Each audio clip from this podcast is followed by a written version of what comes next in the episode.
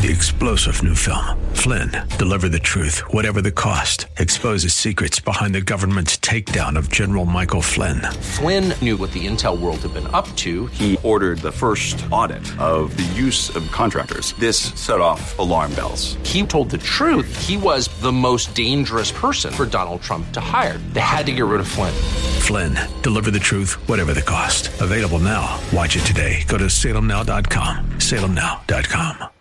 Well, welcome back as we head into hour three. It's a delight to do so with our dear friends Hugh Hallman, former mayor of Tempe, attorney in town, among other things, educator, and so many, so much more, and his son Louis Hallman, who is the managing director of Incite Analytics, and so much more. Gentlemen, thanks for being here. Love having you when you're in town on Tuesdays.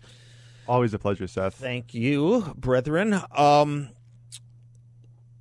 two parables that might be worth thinking about for launching this discussion. I spoke of one earlier from, uh, I guess it's an old Asian tale. We can't pinpoint it directly, but it's called All God's Creatures Have Work to Do, and it involves two oarsmen, or, or really, yes, an oarsman and a um, and a consort to a king, their cousins. And uh, Louis was mentioning on the way in he had another um, he had another Asian tale of yore that might help explain some of the times we're in. But uh, either of you can talk it wherever, take it wherever we want to go. Hugh, Louis, however you'd like to. Start. What I would like to do is set the table a little bit because your okay. monologue really, uh, and if if you didn't hear his monologue in the first hour, go and get the podcast because it's a monologue describing uh, craziness, in my view. It is uh, two stories out of the New York Times describing what's going on in Washington, D.C. That there are employees, young employees at the State Department, telling our Secretary of State how he's messing up in the Israel uh, Hamas dispute and that you know Palestinians need to be heard and we need to have a a, uh, a, a, a shutdown of the uh, current uh, war. Um, and then you've got the same thing going on with congressional Democrat staffers uh, same stuff with the staffers going out on the steps of the Capitol uh, to complain about deaths of Palestinians in Gaza. And that these young people are all protesting against their employers' positions on these issues. And I take that as an uh, uh as an example, as your monologue uses to launch, that we've got uh, what we've discussed before, sort of five minute experts with so little training and understanding of the universe that they are taking positions without any real wisdom grown from broader experience, deeper knowledge, a better education for that matter about the policies, the principles, and the philosophy that gave rise to the United States in the first instance. And with that as the table, I think Louis has some insight that I, I think we ought to tease out in this hour about why we're in this position with these uh, very different perspectives on the universe. And one, sorry, Louis, just one little adjunct to it, which maybe we'll let you talk, Lou. Well, let you talk, I promise. One just slight adjunct to it, which isn't the most germane part of this, but also that organizations we used to take seriously, like the New York Times, are taking these children seriously. That's a part of this too. These uneducated yeah. Uh, children with a lack of wisdom and experience right. to inform their opinions, as we've often described. Everybody has opinions. Only some of them are informed. Uh, there you go, Louis. I, I, before you burst, okay. I actually don't don't mind that they uh, uh, have opinions. The existence of the opinions, or even the fact that they're they're incorrect opinions that I disagree with, is not necessarily what, what irritates me about these staffers. Necessarily, I think the the more objectionable piece to me is that their salaries are paid by the taxpayer, not just their congressional masters, but by federal taxpayers, all of us collectively. And instead of then representing our interests and doing the good business of government and trying to actually do the things that we are paying them for, they've elected instead to abdicate that duty and instead spend their time in personal political campaigning doing walkouts. They, they, right. The State Department folks held a walkout, uh, not doing their jobs in order to protest against Antony Blinken's position on Israel at the moment. And, and if you object to the position on Israel, that that's that's that's fine. But there's a lot of other work I would imagine on the Hill that needs to be done, particularly as we uh, are, are potentially facing a government shutdown, those types of things. There are a lot of other issues that might bear reasonable attention from staffers. But before I get too off topic, I think we, we started this conversation about a parable. I think that, that, might also uh, illuminate some of where we are. Now, my South Asian parable is uh, uh, the one about the five blind men and the elephant, uh, wherein uh, five blind men are examining an elephant. Each actually uh, they're uh, monks, so maybe you know they could have been. Fair enough. Uh, um, I won't go there. Uh, so they're they're examining the different the different parts of the elephant. You know, one, one uh, touches the trunk, one the leg, one the ear, one the tail, and they all have Silk purse. One thinks right. They all right, right. And they they all think because they have a localized understanding of what this elephant is that that they've grasped the truth of the whole, and yet have a very different understanding of what that elephant is. And I'm reminded very much of our political environment, wherein the issues that we have to deal with are not only so complex and multifaceted that they could uh, uh, beggar the understanding of a single mind, but the the we are also coming at it from a, a variety of different ethical uh, uh, presuppositions as well. And so we're left at the point where the two parties are describing a world that seems foreign to one another, that where it seems like we have no overlap in our political conversations. Nevertheless, though, I would argue that both are tangentially related to reality. We're both trying to uh, uh, understand what is going on, but because those filters are so disparate, it sounds like we have a very alien understanding of what the other is seeing, and that we're not actually then sharing the same kind of reality. Which I would argue I should just say I'm going to argue that the the real issue of the five minute expert that we've been complaining about recently that uh, ivermectin is described by somebody on CNN right. six minutes after that person's first been introduced to it, so they can talk about how ridiculous it is, and they've formed an opinion with no understanding that the the monks have very different perspectives on this universe of the elephant uh, because they have not grasped around the elephant enough and continued to move and grow in their wisdom. These young people storming the hill or storming out of their offices to uh, protest at the hill are all people who have even smaller universes that they've touched. They have not grown in wisdom, they don't have experience, and they've frankly had probably pretty terrible educations that they don't have an understanding, an idea of the philosophy that gave rise to the United States. And so while the the monks might have been grasping the trunk or a leg or an ear or a tail, uh, these people remind me of those who are grasping the toenail of the elephant. That's how little grasp on the bigger picture they have. But that's not them alone. I would say that there are probably many people in this debate who have very little understanding of the bigger picture. We talked a couple of shows ago about the fact that where you, and this was Louis's point, where you stand or your position on what's going on between Israel and Hamas says as much about you and your knowledge as it does about the issue itself. That we've got thousands of years of history here, and where one begins or ends the history is what informs one's position. I think we have described that the the differences from the left and the right have a lot to do with what we believe is a conservative grasp of human um, the human existence and what it is to be human and uh, and human beings, and the left's continuing belief that they can remold human nature into something that it is not. It does, however, and this I have to credit to Louis, goes back to about eight or nine months ago, a conversation about liberty, uh, egalite, fraternite where you put the weight on those three French concepts uh, of their revolution determines in large part where you end up on the political spectrum.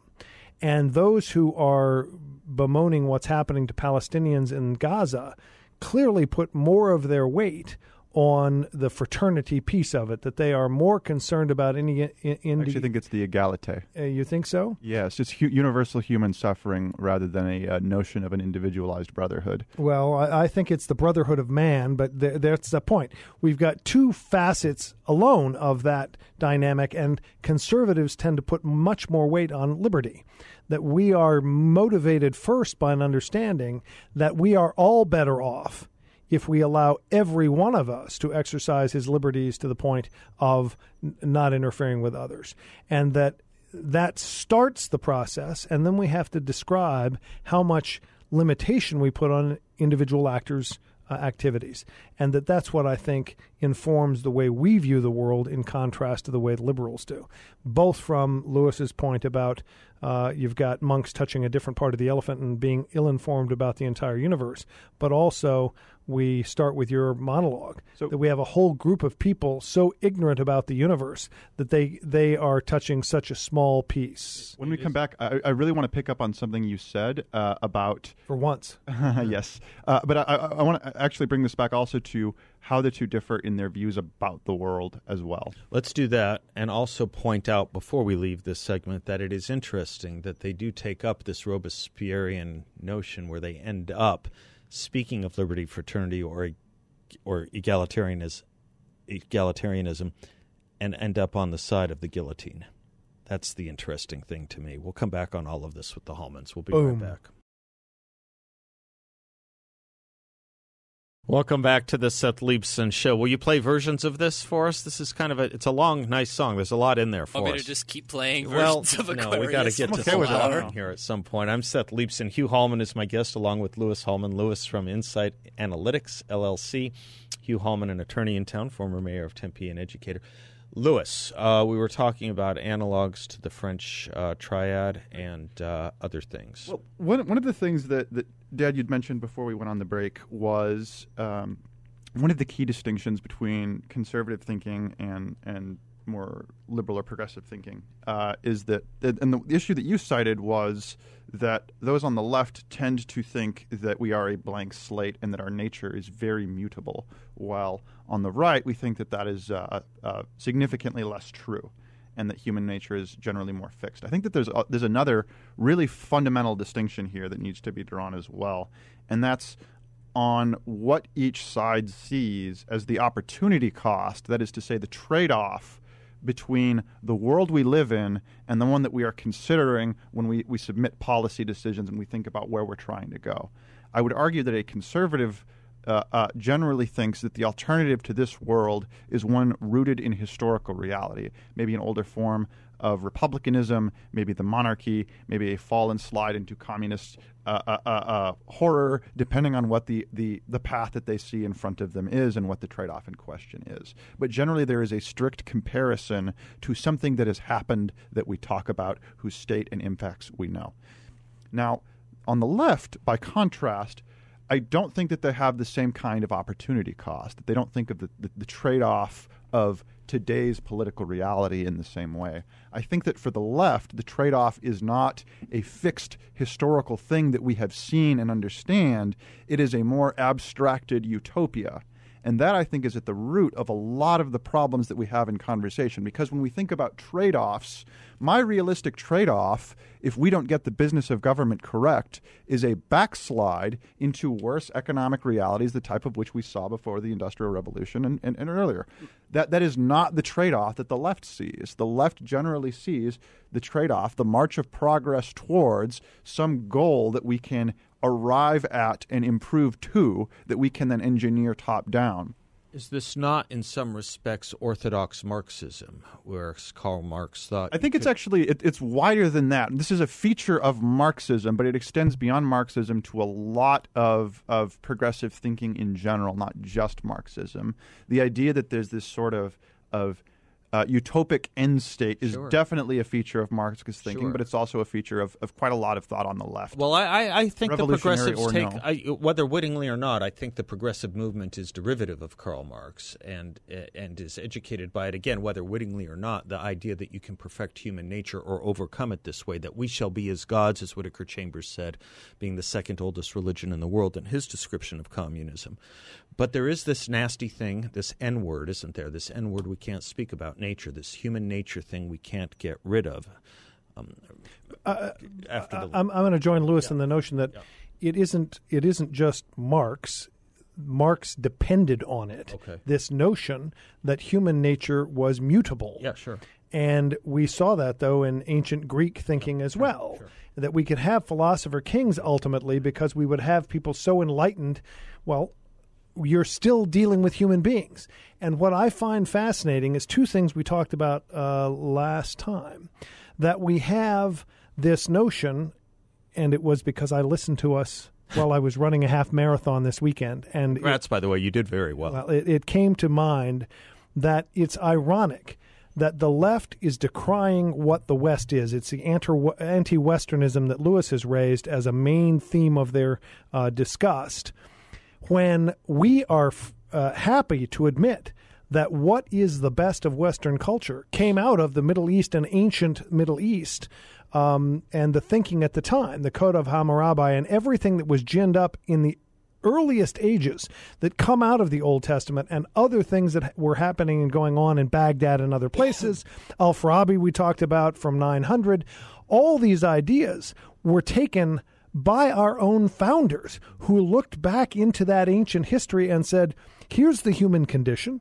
Here's what human beings are. Let's not pretend that they're mutable Let's take them where they are and build a system based on the greatest thinking from those times and pull it forward. Madison himself, in the Federalist Papers, makes many a comment about how brilliant one must be to have that much historical knowledge and improve upon it as of course Publius he's writing uh, an- anonymously about how wonderful he is in having drafted the Constitution. The point is, isn't it ironic that the left is anti-Western when those of us who are conservatives and conserving something, we are conserving the concepts that our founders grasped from ancient history that they slightly improved upon by accepting that human nature is a very difficult thing to deal with and pitting human beings' interests against one another in order to protect us from each other. Something ironic about the entire debate here with regard to Western civilization or whatever we want to call the norms now that we appreciate of Western civilization, be it from the Enlightenment, be it from representative democracy, one man, one vote, uh, women's rights, um, human rights, freedom of speech, uh, freedom of um, the exercise, freedom of religion it's always been an interesting tension in open societies that embrace these things as to how to prevent them from becoming the suicide pact that the modern progressive would turn it into, using those very uh, norms of Western civilization, or whatever you want to put as its fons et origo, using those very norms to undo and take us to a retrograde system that would be perhaps described as medieval, using, for example, this has always been the tension of the open society, using, for example, the norms of free speech to advocate for tyranny. Let us say. And and I will tell you, you may have convinced me to some degree. You did a monologue on speech, uh, and referenced the fact that George Will wrote a piece. Oh, uh, the in uh, 19... piece Josh Hammer and I did. Right, Correct. right, right. Campus and free speech. That right. is Yeah, correct. right, that right. there is some speech that does not fit within the political realm because it is contrary to the entire political uh, ec- uh, ends. enterprise, The ends, yeah. the entire Yeah. uh, political enterprise at which we are about. And that may have been, you may finally have convinced me that the libertarian perspective on allowing those to speak, even those who would destroy free speech, can be brought to be, uh, brought to heel on the grounds that, in fact, such uh, argumentation is against the entire political exercise that allows us to have this condition in the first instance. It is interesting, So- and so- we can come back to that. Just yeah, because we'll go take the break, Louis, and I'll let you weigh in here for uh, when we come right back.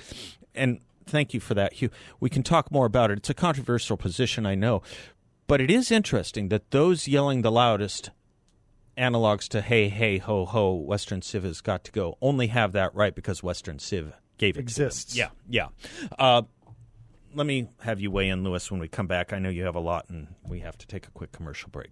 We'll be right back with the Hallmans. When one asks for Barbra Streisand, they don't expect Monty Budwig because he was a great double bass player backing her up, young David. This has been a very remedial day for you.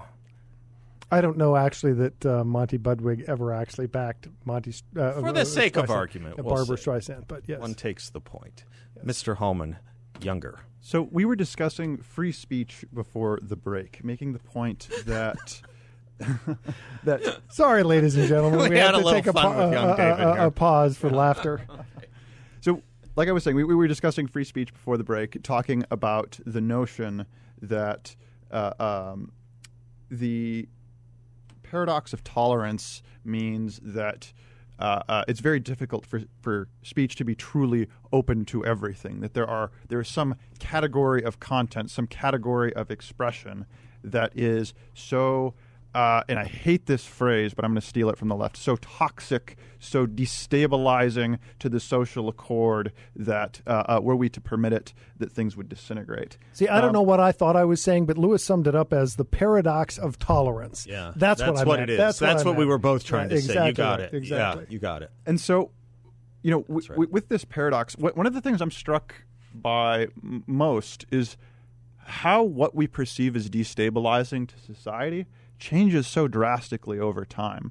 Uh, I I would note the obscenity laws of the 50s. Uh, uh, you know, we uh, uh, uh, can't uh, uh, we can't curse on the radio certainly, but uh, uh, Well, there, were there were words. uh, uh, uh, you know, significant criminal penalties uh, uh, formerly that culturally we now seem to be much, much more tolerant of. sure. Um, we then have uh, uh, sort of the modern day version of this uh, that you see is uh, the the pronoun politics, the identity politics that you see very often, where uh, uh, speech, uh, particularly uh, referential speech, is is viewed as violence if, if you use the wrong three letter word to refer to someone. It's a it's a fascinating notion, but it it is one that has evolved considerably over the years. Um, I'm not sure, given how, how it's changed, it's hard for me to identify any specific one category of speech that I think is like permanently verboten, other than something that, that is, you know, some sort of true horrific incentive to, to call to violence, something like that. Well, that's what the law issue, says now. The issue Yeah, with, that's- with that's demarcating that, though, is that it's very difficult to establish what is a legitimate call to violence or what legitimately constitutes harm. Because we get into that, that argument, and then we're in the same landscape that, that the pronoun people are at, arguing that, that uh, uh, if one were to refer to me as she, that that would cause me undue bodily harm or spiritual harm or something like that. Speech is violence. Violence is speech. Right. Right. And so I, I always find this, and this is a bit of a tangent, I always find this the, the, the pronoun thing fascinating. Um, it is a bizarre and it is a totalizing sort of occurrence. And the Yeah, reason with that, it. that, I, This- that yeah. say that is that wh- whenever I'm, I'm being lectured to refer someone's pronouns, they, they always speak to me about third person pronouns Mm-hmm. he, she, it, they, They, yeah, generally. right. And then whatever nonsense, if you want to include the. Leaf. The Leaf, yeah, right. No, Right, now right. that now we get common Rainbow. nouns. Yeah, yeah. Right, right. Uh, you, we, we can argue about those, but but we, we have all of these, and these are all third person pronouns. You use third person pronouns in conversation when you're talking about someone who isn't in the room. Mm-hmm. Seth, if if, if we're having a conversation, Right.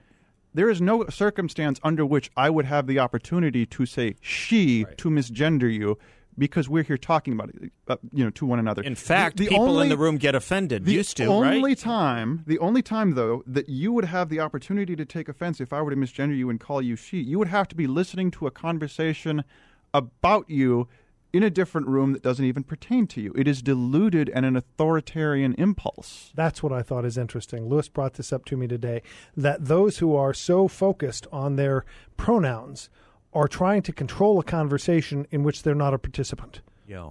because the pronouns, as Louis is saying, are third person. Well, they've If, if Seth, if, if you were to be upset about being called she, for instance, Yeah. right? You, you, there would never be a, a, any circumstance where we are conversing where I would use the word she Sure, but in- they in want you to you. again overcoming human nature. They Right. want to do that. They want to be more than one person. No, no, no, no, no. Let, let's not broaden it. His point is very simple, and it is this that the person who's complaining about my use of their pronouns Yeah. has to be complaining about a conversation in which they were not a participant. They want to control a conversation in which they were not part. I remember at the right? dinner I'm table, referring to you know, she said this instead of saying he said this. Yeah. and misgendering in there. Well, if that person were here, I would say you said this. Yeah, Mo- Absolutely. I remember at the dinner table when we would complain about mom and call her mom and say a- she, she would get very offended. It She'd is a say, busy-bodied notion to control the conversation of people that you are not even in the room for.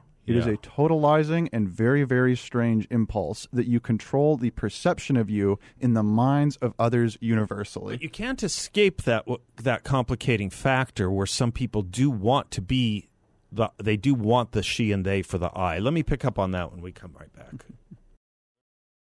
Welcome back to the Seth Leibsohn Show. There's a reason he plays everything he plays. I was telling him about Meatloaf earlier. Picked up a hijacker once, very famous hijacker who. Uh, anyway, it's a story for another time. We're talking about uh, language and uh, totalitarian. How did you? What was the phrase? It's not totalitarianism, but tota- totalitarian impulse. Totalitarian impulse, and that's right. And we know uh, from Orwell and even before that those that can control the language can control the life. Right? It all starts with the language that we're forced to use, whether it's even whether it's coerced confessions or forced confessions or forcing people to say things. That is what we are seeing right now in these pronoun wars. That's what you're talking about, isn't it? Absolutely. Bit? Yes. Yeah. It, it's the it's the notion that the the wholeness of my identity that that the, that my uh, uh, self image, yeah. that my sense of well being right. and, and sense of self is dependent not only about how I see myself, right, right. but how two other people right. in another room having a conversation about me, they must also see me at all times in such a manner that causes that is in accordance with my own mental wishes. And it's a, and if they do not, in the privacy of their own minds, in another room while they are talking about me, if they do not agree to to meet my mental image of myself at all times, then I can then uh, uh, describe this as some sort of, uh, of violence. It's a little bit of a callback to what I said was adjunct to the story of the New York Times taking these 20 uh, year olds too seriously. In this sense, too, a friend of mine here at work, uh, works down the hallway, was telling me about an experience at a drive through last night where he was waiting. You know how sometimes you go through the drive through and you have to pull over and wait for them to bring you your food? Sure and the person brought him his uh, hamburger and fries or whatever it was, and he, about to drive off, said, Thanks, buddy. And the person got very offended, saying, I'm not a buddy, I'm a she. And I said to him, Well, I, I, I hope you took it down and, and, and, and wrote that down so that you know how to address them when you invite them to your house for your for your house. I mean, what reason in the world do we think this interaction, which will never occur between these two people ever again, is so important that this person had to correct them on that point? Again, it's it's, it's this notion that that the personal, whatever reason, well, it, it, it's the notion that that you know identity and and my self image has such a material impact yep. on the world Correct. that that the world ought to change to conform with it and that I only get validation as an entity in this world, an entity of worth in this world, by how you feel about me, not how I feel about me. Correct. Right. I will give the best argument for why the person can be offended at hey buddy or thank you buddy that they are trying to bring to this person who makes the statement the sensitivity to be more mindful and pay attention to what's presented before them and address it that way. That's the best argument I can make. And that there are those who uh, feel, certainly there have been uh, communities within these United States that have been treated less than because of an outward appearance uh, that they present to the universe, and that has been the basis on which people made decisions. But that is in part why I am uh, who I am, raised by people who now would be uh, thought of as bigots because they viewed the right right progress was to stop allowing people and to not themselves make decisions based on outward appearance uh, that had nothing to do with merit uh, or quality of character. Uh, the Martin Luther King speech now perhaps could not be given because the content of one's character is not sufficient, and that one must make the distinctions based on the color of one's skin for some other purpose and that is a backward direction. And the, the, the point about pronouns is very similar that somehow there is a level of attention being paid by those for whom this is an important matter, uh, that that pronoun, as spoken by me, measures in their universe as more important than it ought to. And I am quite happy to explain, as I have on this show, that I I am happy to allow you to take whatever pronoun sure. you want to do. You can choose to do whatever you'd like to in your life uh, to become something else. That's your choice. But that is a very different understanding than those who believe that they have a right to now educate young children about these kinds of choices long before those children are even inculcated with the notion of what it is to be human and exist in a in a in a binomial universe, let alone one that's uh, continuous. Continuous. That's a great way to put it, Louis. You know, I'm on the razor's edge of this because half the time I totally am on that point and on point with you. And half the time I'll hear people say, I'm not going to do that because I'm not going to substantiate the lie and buy into the. Um, the distortive view of the world that you want me to buy into, and I don't know where to fall on that spectrum. I, I, I generally and and I, I, we Maybe- might maybe just say be sort of polite strange. and move on. We might just say be polite and move on and f- save the fight for shows like this. Frankly, that's than- not a bad approach. You know, it, it very rarely is worth the time in one's day to day life to kick, up a massive fuss, and it, it, it frankly is. It's frankly easier to just say, "Okay, buddy," or "Okay, not buddy," as the case may be. And uh, oh, is that the right response? So it's buddy or not buddy. I don't know. I don't know what it would be. uh, I like Uh, this. That's how we're going Buddy to or anti buddy? I'm not. right, right. But I take the point that What's buddy backwards? we do Idub? normalize an awful lot of delusion, and what is different in the global might be particularly different on the one-on-one basis. But I am worried about normalizing delusion and putting the delusional in control, the inmates taking over the sanitarium, if you will. Well, we, we certainly see that. But I bringing- also believe in coming- politeness. so- coming full circle that we've got inmates taking over the sanitarium at uh, the Capitol with the Democratic staffers and at uh, the State Department, uh, where you've got people who are ill educated or badly educated, which would you choose, um, who don't have very much wisdom, don't have great experience. And uh, who in the New York Times are quoted as talking about the horrors that they are having to face at the State Department. Oh, I don't know, in contrast with the horrors of watching 1,200 of your brethren be slaughtered by people who have broken into your country to murder Right. innocents. I don't know. Bl- Um, Blinken says, "I understand you're upset. Yes, yes, yes, because you don't like the policy. Yeah, Yes, you're- you're from the real- safety of Foggy Bottom. Sorry. Exactly, exactly. The safety of Foggy Bottom says it all. Right. as, as we can, you know, as we can can criticize them, I, I also have to point out though that I don't hate that they're doing this. I like I I am fine to have people that I politically disagree with loudly and vociferate make fools of themselves in Yeah. front of the media and give free filler for conservative attack ads. Which brings That's us fine by me. brings us full circle to Seth's monologue that you must listen to because the parable that he is describing is that at the end of that story there is justice brought to the person who ignores wisdom who does who did not participate in learning who did not work hard to achieve a position and then resents the fact that someone else did and wonders why they're not taken seriously. Right, and wonders right. wonders why they are not in that same position to exercise power and authority. And the right answer is because it takes a whole heck of a lot of hard work, and uh, those of us who live by our resumes do so because it proves that we have done something that makes our opinions at least informed, and that's the difference. We'll put a bow on it when we come right back. I love Asian parables. Bring bring one a week. Bring a parable a week. Okay. No, they're Can we instead bring an article a week that is ridiculous? yeah. We have a few of those too. We didn't get to. We have a large and increasing stack. Hallman's and I will be right back with a final thought.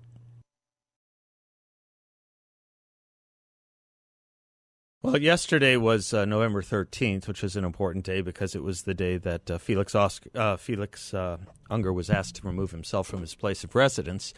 Today is uh, the day they discovered the Edmund Fitzgerald, November 14th, right? Uh, on the Chippewa and down, right? They're uh, courtesy of um, Gordon Lightfoot And young David. and young David. Anyway, is that all we got on this? It's delightful. Well, I guess I'm I'm you're looking at me to wrap this up Yeah, in a I am. bow, and I want to bring full circle. Hallman from- père, if I'm not mistaken. Uh, yeah, here we go again. I need the cream. Um, P-E-R-E. uh, the uh, the monologue today really starts out on the notion that we need to uh, reward those who have earned the right to be leaders. And it's an irony that uh, the Republican Party cause and conservatives generally, beginning about 20 years ago, wanted to throw aside those who had worked in the fields, uh, worked in the trenches to move us in a conservative direction. And the notion of being a quote professional politician unquote and uh, part of the quote establishment unquote. Well, I happen to have worked in those vineyards for decades and was subject to that clarion cry in the uh, 14 cycle, in fact. And I realize that that is part of what we as conservatives are missing are those who have served long enough to be wise enough to know how to address address governmental systems and move the needle in the direction we want it moved, to get the ball, to mix metaphors, downfield. And that those who would destroy some of our best uh, players are up in the bleachers with rifles shooting away at our own team because they're not performing by running straight down the field. And this is an environment in which we've got to have people who can bob and weave and get through the defenses of the other side to get the touchdowns we so want. And the five minute experts uh, are too many. And those who have spent time to become wise about how to move this uh, game forward for the right causes are too few. Democrats are typically institutional and centralized. Republicans typically favor decentralized sources of power. But as our statesmen in the Republican Party become more and more proficient, they take on that centralization character. It makes them seem like Democrats to us in a way. And it's what makes, I think, a lot of the conservative party base very leery of that sort of careerism. And my response would be careerism is one thing, but listen to the policies. It's the same reason that I choose Ukraine, Taiwan, and Israel over the opponents because I look at the character of what they are doing and the philosophies they are uh, based in and moving the ball in the right direction, where Hamas, China, and Russia are not. Yeah, it's about who the friend and ally is and who the enemy is, too. It is that these distinctions matter. That is the true task of political science, understanding these distinctions. Um, there's so much more to say. We're out of time. Hallmans, thank you for being here. Audience, thank you for being with us as well. Until tomorrow, on behalf of Hugh Louis and David, I'm Seth Leibsohn. God bless you all. Class is dismissed. Three star general Michael J. Flynn, head of the Pentagon Intelligence Agency, knew all the government's dirty secrets. He was one of the most respected generals in the military. Flynn knew what the intel world had been up to, he understood its funding. He ordered the first audit of the use of contractors. This set off alarm bells. The explosive new documentary, Flynn, Deliver the Truth, Whatever the Cost, uncovers the facts behind this scandal. Flynn told the truth. He was the most dangerous person for Donald Trump to hire. I find out the worst enemy that I'm going to face in my life is right here in America. They took my assessment and they wanted me to change it. And I was like, I'm not changing it. They had to get rid of Flynn with in depth interviews, archival footage, and never before seen personal records of the man behind the headlines. I just felt like I was drowning. Flynn, deliver the truth, whatever the cost. Available now. Watch it today. Go to salemnow.com. Salemnow.com.